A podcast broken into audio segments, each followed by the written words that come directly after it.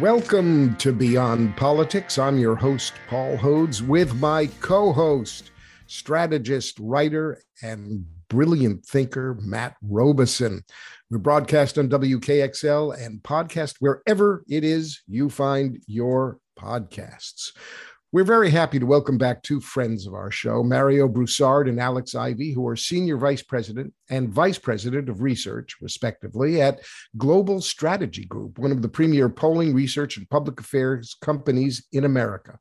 Mario and Alex have just released the latest edition of their fascinating research project, The Melting Pot, an ongoing look at racial politics in America, which is intended to take the temperature of Black America on political issues, social attitudes, and voting behavior. We always learn something new and insightful with Mario and Alex, and we're really happy to have you both back on Beyond Politics. so, back. folks, you start out your newest report by with a rhetorical question, which is what keeps black voters up at night? So, what's the answer? What are the top issues for black Americans right now?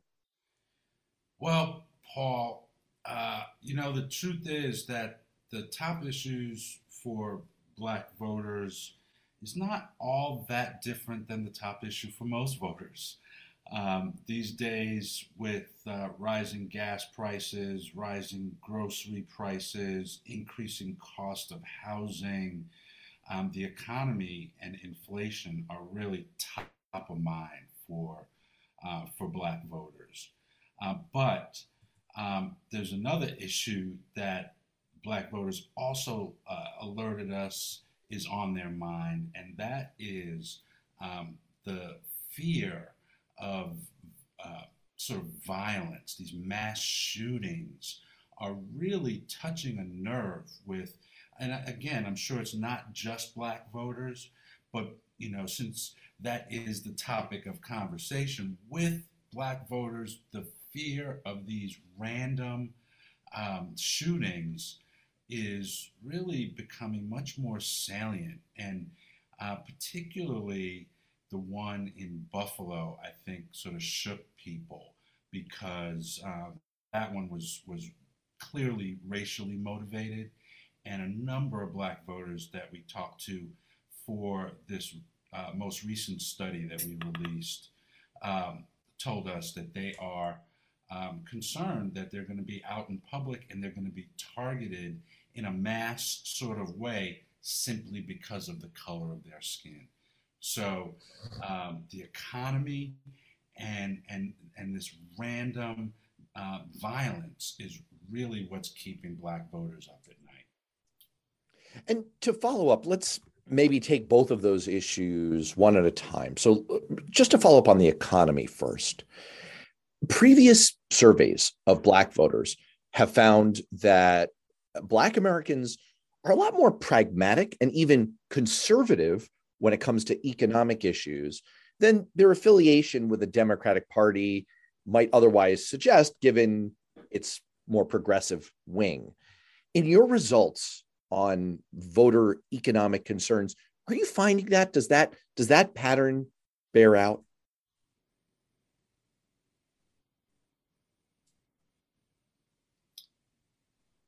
Uh, I thought Alex was going to answer that question. Uh, oh, I can jump in.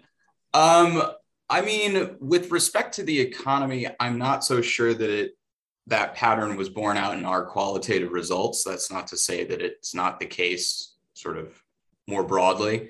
Um, I think Black voters are concerned about the economy and inflation because we're often last hired, first fired. And with sort of recession fears um, upticking, uh, as a as the result of you know many variables here, including the Fed rate hike.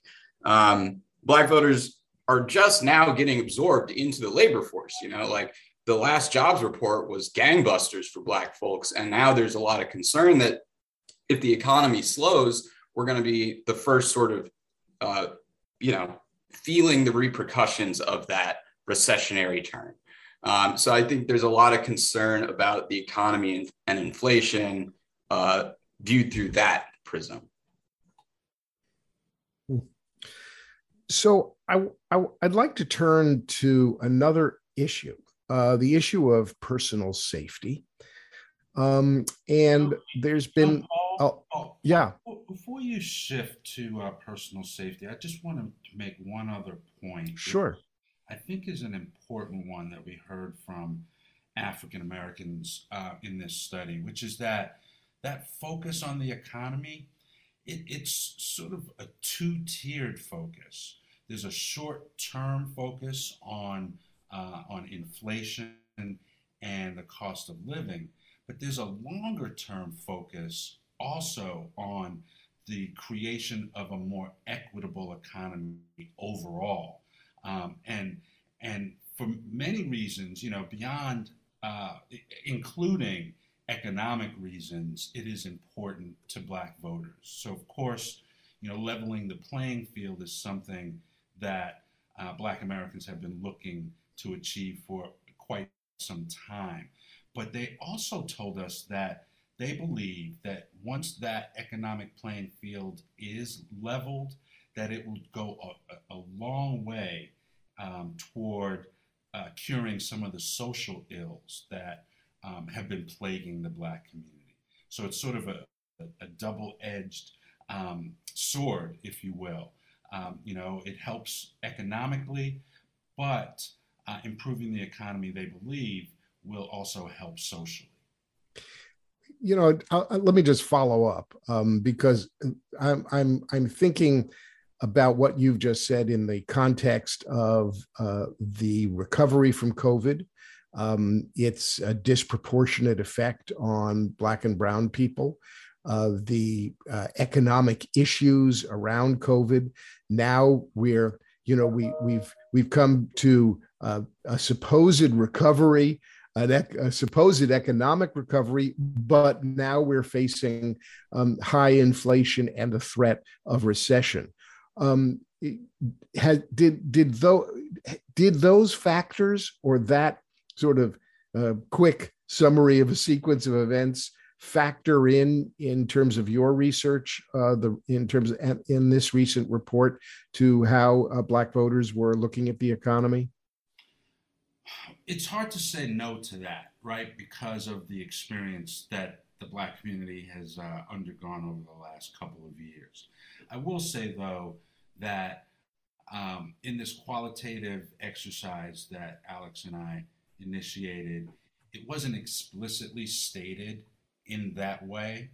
Um, so it's hard to pinpoint exactly um, why these concerns may necessarily be um, bubbling to the top.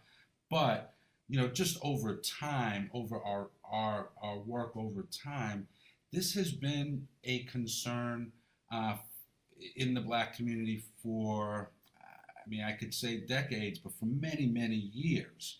So I, I think the the COVID experience has probably served to exacerbate it, um, but it has been there and and somewhat latent for a long time you know, uh, Paul, I know you wanted to get onto that other thread of those top of mind concerns for Black voters that Alex and Mario were finding in this survey, which was the, the personal safety aspect. But I, I did want to now follow up to your follow up and, and pick up on uh, something, Mario, you just said. And, and Alex, you referred to this a moment ago as well that what you're doing here is is qualitative research this time around. So obviously, um, you know, there, there are sort of two main branches that most of the public is familiar with or, or has heard about when it comes to survey research. There's sort of a more quantitative um, kind of polling, uh, opinion survey type approach. That's what people are, you know, when you get a poll, you're kind of familiar with that. And in your report, we do see uh, you've done a survey like that, and, and we see some quantitative results that we might be familiar with that you might see in any kind of poll. But you also very much put front and center your qualitative research, where you you convened a discussion board, which is it seems like a, a kind of focus group, um, and you get people in their own words describing their feelings, their thoughts, their, their reactions. You know, for example, uh, Paul was about to allude to the public safety, the person, sorry, the personal safety question. And I was really struck by a quote that you insert in your report from a, a female Democrat who says, I'm very worried about the state of affairs in this country, especially with mass shootings. I'm worried about going to the supermarket and being a target because I am Black. I've seen posts on social media where there are calls for Trump's army and MAGA patriots. That is very concerning to me. And that just, for me, I found that eye opening because that was not the first angle from which I would have considered the personal safety issue. We're so familiar. We've talked in our last show about, um, we talked about, um, you know, concerns about being targeted by the police or um, concerns about um, being disproportionate victims of crime. It, it, this was just a different take on it that I wasn't expecting. So, can yeah. I just ask about the approach you took here? Why did you focus a little bit more here on this kind of qualitative research where we're getting people in their own words? Um, is that was that sort of your intent to try and draw out statements like this to inform your report? Yeah, absolutely. So there's kind of two branches of opinion research. One is survey research. So what do you think? You know, uh, what's your top concern? The economy, security, etc. Um, and then there's qualitative, which is why do you think it? Um, what's behind it? Um, tell me in your own words. And, and you can't really answer in an open ended fashion in most surveys. So we really did want to add some texture, some color, and some nuance to um, this dialogue about what Black voters are thinking and feeling um, as we head into the midterm election cycle. So, um, you know, yeah, and that's exactly right. You really uncover a lot of things that you might not have initially expected um, by just asking people in their own words. So, you know, being afraid of going to the supermarket because you're Black in the wake of Buffalo um, you know, a lot of people might not have thought that's the security angle. You might just think, you know, my car is getting jacked or, you know, there's a robbery, sort of run of the mill sort of security concern. So you really do get a lot of angles on it by asking in this way. Um, but you also do you do include plenty of um, the more quantitative angle where you're you're you're pairing the, I, I, was once given guidance in grad school that um, in public communications, never a story without a statistic, never a statistic without a story. And it seems like you do a really good job here of pairing those together. You have plenty of stories, people speaking in their own words about what's on their mind, but you pair them with statistics from your quantitative research. Yeah, you have to, you know, because everybody has an opinion, but you don't want to sort of uh, reach broad conclusions on anecdote or just one person's statement you know so you need to compare both tracks of research with one another to make sure okay you're getting these people's opinions but is there is it is there actually a trend here?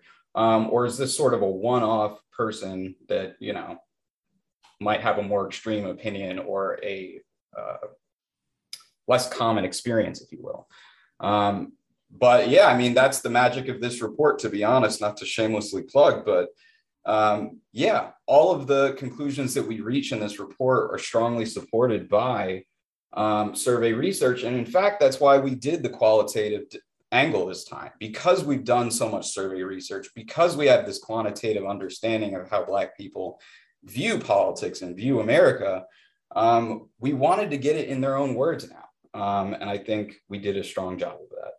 Yeah, Matt, um, Alex is spot on. Um, and, and, the way I I tend to describe it is in terms of the difference between quantitative research and qualitative research, is that when when we do quantitative research in for the for the in the main, we are putting words into people's mouths.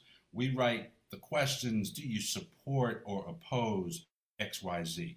are you favorable or unfavorable to this, that, uh, or, or the other? In qualitative research, we ask similar questions, but we allow people the, the freedom to tell us how they feel in their own words. And so, yes, you know, we've paired sort of um, our uh, our script with real people's uh, scripts, and we Alex and I both uh, agree that, that that really is uh, the best approach, the most thorough approach to uh, understanding issues. So um, that's important for the next topic I do, I too want to bring up, which is uh, an issue that we'll call personal safety, um, because there's been a lot of discussion um, about Democratic Party voter backlash on crime and policing. Um, we've seen some polling about a sea change in attitudes. Um, Pew found that 17% um, of Black voters cited violence and crime as uh, their most important issue. Um, we've seen discussions uh, after the Chesa Boudin recall in San Francisco. We've seen the emergence of uh, Eric Adams in New York um, as a Black political leader, also a police veteran who's put a stronger policing and reducing crime um, uh, as uh, front and center. And this is something we talked about in our last show. And and in in light of all this, there has been the Supreme Court decision uh, that came down about the New York gun law, in which um, the National African American Gun Association and Black Guns Matter organizations filed amicus briefs um, to describe the history of racism in gun laws and enforcement. They noted an increase in gun ownership by Black uh, people in recent years and calling it an awakening. And Justice Alito, in this decision, actually cited uh, the discriminatory history of New York's laws on Wednesday, um, which seem to suggest, and I'd really lo- love to have your your take on this, that uh, there was support in the Black community for the li- loosening of restrictions in New York on concealed carry of weapons uh, for for purposes of uh, self protection uh, of people in the Black community um, which is a very, if I'm correct in in reading that, that would seem to be um, consistent on the one hand with what Pew found about the concern about violence and crime, but in a different way than most people would take it. Am I am I am I right about this? Am I misreading? Well, I don't want to speak for the black community writ large um, without uh, having really studied this in a thorough way. Um, but I, I, will tell you this that uh, in a, a, a, lot of the studies that I have been a part of just over the last few weeks, um, also qualitative studies, um, focus groups in places like Atlanta, um, in Raleigh and, and Charlotte with with black voters, I frankly have been a bit surprised at the number of uh, black gun owners that there are, and um, and I guess the the the truth is that uh, African Americans are at least as likely to be gun owners in, in general as as other Americans, and and value their Second Amendment rights. Um, and that's not to say, however, that there isn't a concern around this gun violence. Um, most of the folks that I have engaged on this topic have talked about, you know, some talk about the need to hunt and, you know, they're sportsmen and, and, and, and so forth. Uh, but most uh, lean into the fact that they need to protect their homes, um, their families, and uh, and and when out in public, and this this sort of relates back to what we were talking about initially about this concern uh, of these mass shootings, these random mass shootings. They feel like they might be targeted and need in public and need to protect themselves. So that sentiment is is again, I don't want to speak for the black community. It's in the black community. I don't. I'm not sure yet how uh, widespread it is. Um, the two organizations that you mentioned who filed amicus briefs, you know, that's their lane. That's what what they do, and so you would expect that they would be supportive of uh, the overturning of that New York law. I'm just not prepared to say at this point that that um, opinion, that those attitudes are representative of uh, of the Black community um, more broadly. Yeah, I think you get that exactly. Oh, go right. ahead, Alex. Yeah, I think you get that exactly right, Mario. There is a sort of uh, movement within the Black community for responsible gun ownership um, under the premise that you know you can't really rely on the state to protect you from uh, domestic extremism, domestic terrorism anymore. Um, I do think that's more fringe at this point, um, but it is sort of a trend. You know, I think last summer there was, or maybe maybe two summers ago during the George Floyd uh, protests, there was this movement called the NFC uh, movement, the Not Effing Around Committee, where they would have these open carry events with AR-15s, and you know, it's a bunch of black people parading um, to sort of make a statement, make a point about open carry, and um, you know, but that is more fringe, um, and I think it's in response to sort of a crisis of faith in the government.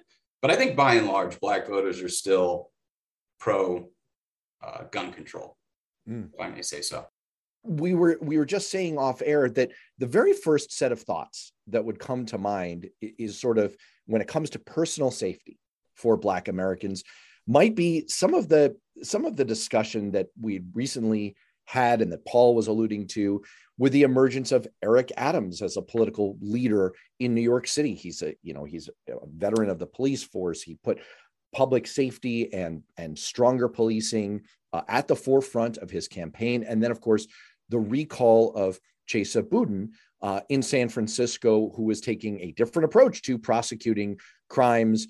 And there's been a sense that there's a little bit of a backlash going on among uh, all voters and particularly Democratic Party voters to the push that we saw a couple of years ago to defund the police, take alternative policing strategies, um, and you know a lot of the concern that that we were feeling at the time about police strategies and the ways that police may be targeting black americans.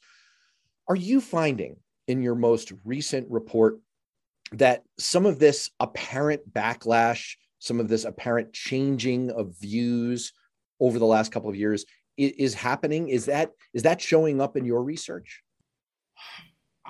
you know, I don't think that the attitudes are necessarily changing. I think that they were uh, misunderstood from the outset. Um, first of all, the defund the police movement was um, first, I think, among the worst political slogans the last, I don't know, 20, 30 years at least. Um, and it that, that those sentiments those attitudes about completely defunding the police or abolishing the police were held by a very small um, proportion of, of the black community. Um, let's remember that black and brown neighborhoods tend to suffer from higher rates of poverty, and violence tends to concentrate around poverty. And so concern about violence, concern about crime, um, particularly violent crime, has been salient within the black community for a long time. Um, and it always sort of floors me when we talk about issues like this and issues of race. And I think we talked about this the last time we were on the show as well. Um, it, it astounds me sometimes how uh, white progressives tend to be much more progressive, even on issues of, of race or that are tangentially uh, related to race, things like police reform. Um, and they tend to be much more progressive on those issues than do African Americans. Um, and I think that's what we saw out in San Francisco that that uh, uh, he was the, the DA was elected, and he was elected, I think, on the strength of white progressive voters. And so, yeah, there is this backlash, and I, I think African Americans are um, are sort of happy that um, that there's going to be a, an, an enhanced um, focus on on getting criminals off the street, eradicating some of that violence from their neighborhoods. Um, so I think that overall there was a misconception about attitudes regarding um, this issue within the Black community. You know, um, I want to. Um, uh, I, I'm I'm I'm I'm curious, and I, I think I want to go back to something that we were talking about um, in terms of economic progress and social progress. Um, and uh, it, Matt, you can tell me if we've already covered this, but um, uh, Black voters apparently want political leaders to focus on getting the economic issues right as a precursor to social issues progress, because we've seen um, the 2020, the 2020 version of the old, it's the economy stupid. Um, what I want to know is, do you do you see this as a new dynamic in reaction to the current economic climate, or is it consistent with a longer trend of what Black voters have been saying uh, their priorities are? I mean, it's always been the economy. It's always been jobs. Um, you know, I think the current economy and the current inflationary moment sort of throws that desire for jobs and uh, wages into sharper relief. Um, but it's always been there. You know, you always want to have a good paying job. Um, you always want to have um, a strong economy that lifts all boats. So, you know, I don't think this is anything new that we're seeing. I think the demands are uh, perhaps a bit uh, coming through a bit more clear. Um, but no, I don't think this is a new trend at all. Um, you know, I would I would add I think that, that the the um, new trend, if you will, is around the quality of the jobs that folks are taking. Um, you know, we've all, I'm sure, experienced uh, being out at a restaurant and maybe having to wait longer for service, um, or you know, your favorite uh, shop having to change its hours because they don't have enough workers to staff um, all their shifts. And I think that's really um, the, the sort of qualitative change that, that we see. Um, and, and I think, again, it's, not, it's true within the black community, but I think it's also true within the broader community. Folks are not willing to, um, to take the, the jobs that they were willing to take, say, just prior to the pandemic. Um, you know, I, I, can't. Yeah, that's true. That's exactly true. Why? But um, but there is that that qualitative change. You know, in many states, uh, restaurant workers, waiters, and and waitresses still work for two dollars and something an hour, and plus tips, which just in 2022 just seems absolutely um, ridiculous. You know, and folks are just not willing anymore. It seems to be to accept those kinds of, of positions. So, not to be too tongue in cheek about a set of extremely serious issues, but I want to quote to you from the movie Dumb and Dumber, uh, which actually my wife and I do all the time. We we we love quoting uh, from this movie to one another, which uh, I don't know what that says about us. But the most memorable line is when a character is told that the odds for something are one in a million, he responds, "So you're saying there's a chance." And there's a version of this in your report when it comes to Republican efforts to win over Black voters with attacks on the Democratic Party. And your version is so you're saying there's no chance, which is interesting because you're finding here that all of these key Republican attacks are, are really just washing over Black Americans. They're saying, uh uh-uh, uh, not buying it. And it's especially interesting because Donald Trump did improve by two points over his 2016 performance among Black voters in 2020. So, what are Black voters saying to you here in this report about Republican messaging? And does it mean that Republicans should should basically give up on on making more inroads among Black voters? I don't know that they should necessarily give up um, on making inroads with Black voters because you know we, we heard that uh, that Black voters tend to um, uh, align with the Democratic Party because of the values that the Democratic Party, um, in their view, tend to hold. Uh, empathetic values, um, equitable uh, values, values around fairness. But at the same time, um, those voters told us that if there was a non Democrat who embodied those same values, they would consider voting for them uh, as well. So it's not a lost cause. It's it's it's the attacks that they are um, launching against Democrats are just not credible for most African Americans. If if Republicans want to try to make uh, more inroads in the Black community, I, they need to change their approach.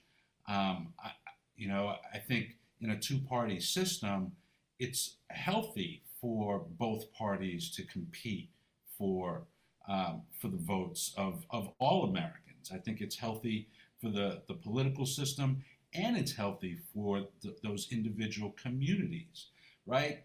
But it just uh, just hap- so happens that the Republican approach to policy, the uh, the Republican approach to uh, problems that Black people, you know, feel and see every day, doesn't align with what Black voters want. Um, so no, they don't. They shouldn't necessarily um, give up, but they should clearly rethink their approach. So, um, if if uh, black voters are, let's say, cautious about Republicans, and Republicans aren't, you know, persuading black voters with their policy and and programmatic approach and their approach to issues, it, we're coming up to a midterm election. Um, and midterm elections for Democrats uh, are historically a challenge in terms of voter turnout.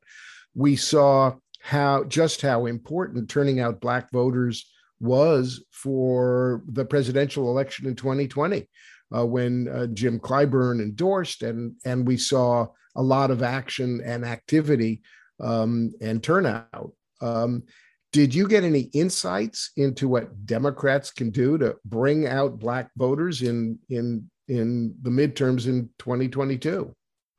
Yeah, we did. Um, specifically, we asked Black voters to write a simulated letter to leaders in Congress, um, you know, delineating sort of what they want to see happen between now and election day in order to sort of garner their vote, to earn their vote. And we heard a lot of keep fighting. You know, we know that you're facing an obstructive uh, Republican Party, but don't take your foot off the gas pedal, is a literal quote. Um, you know, continue to fight for what is right, even if there's backlash. Like demand the change and fight for it. So they, they they're giving Democratic leadership a lot of sort of um, understanding that there's a limited amount that you can do in a 50-50 Senate, um, but to you know really put the pedal to the metal um, where and when you can. And I think this gun legislation is a great example that we're seeing wind through the Senate um, of something that can be done to encourage Black voters to show up in the midterms. You know, you can't have control of Congress and show up empty handed. You have to bring something to the table and say, it was worth it for you to turn out in 2020. It was worth it for you to turn out in 2022.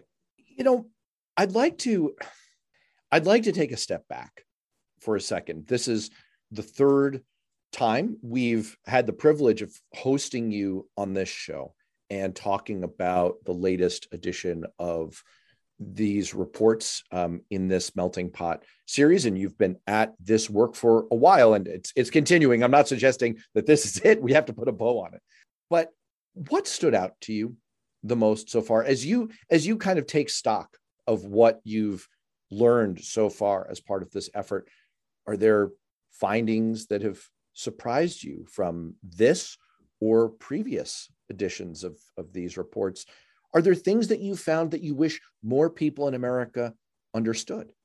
Wow um, that's a great question. And i have to say that the thing when i think about the full body uh, of research that Alex and I have, have conducted with Black voters, you know, in this series.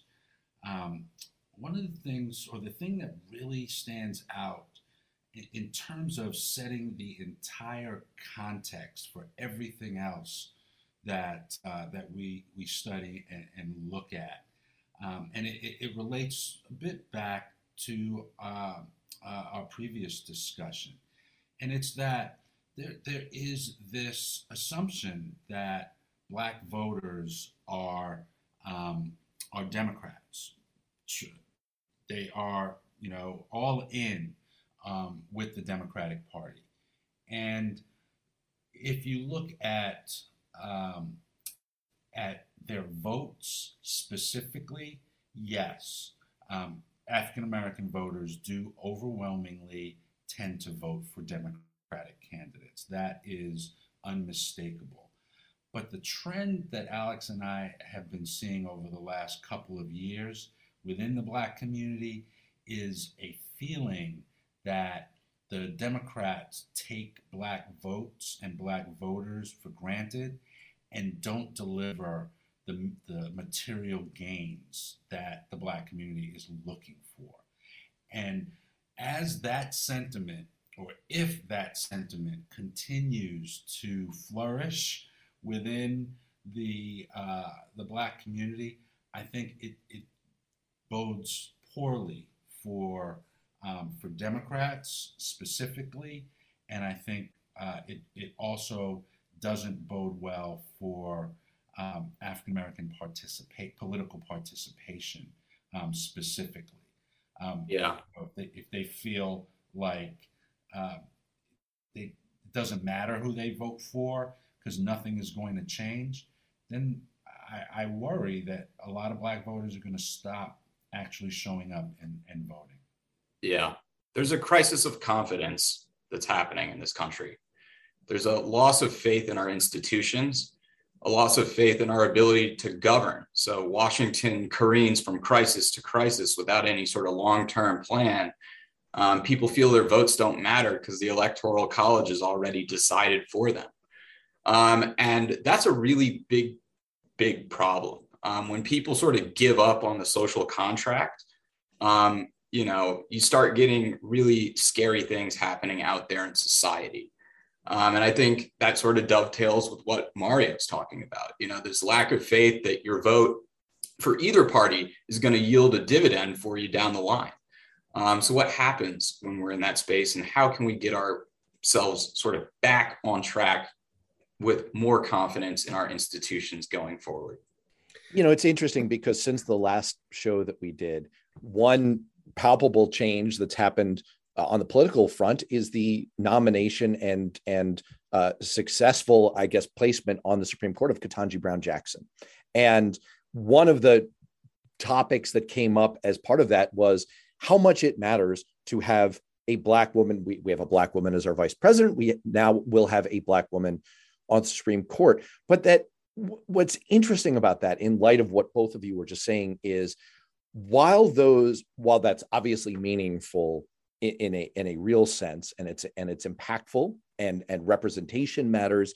What I hear you both saying is something much more fundamental, which is, and this comes through in your report, is that bread and butter day to day issues continue to matter a heck of a lot more. And it really brings to mind the experience of uh, Jamie Harrison, who I, I, worked with on Capitol Hill before he became the Democratic nominee in South Carolina uh, for the US Senate, and uh, now the chairman of the DNC. And he told a story when he was running for US Senate of walking down a dirt road, knocking on a door of an elderly uh, African American voter and asking for his vote, and thinking, since he's a, a black man himself, Jamie, that this would be sort of a no-brainer that that he would get the support of this voter.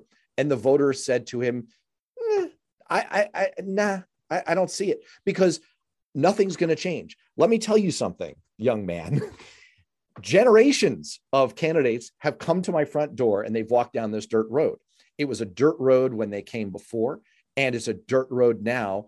And I don't see any prospect of it not being a dirt road and it getting paved in the future. So, unless you can tell me that you're going to be able to pave my road, I don't see that it really matters whether I vote for you or not. And you know, Jamie obviously related this story on the stump and in and in and in ads, but it was very powerful. It it resonated for me because it, it does connect back to this sense that you're clearly getting out of your research that for all Americans and for Black Americans in particular, it is really time if we're going to find our way back from this really fraught moment we found ourselves in politically.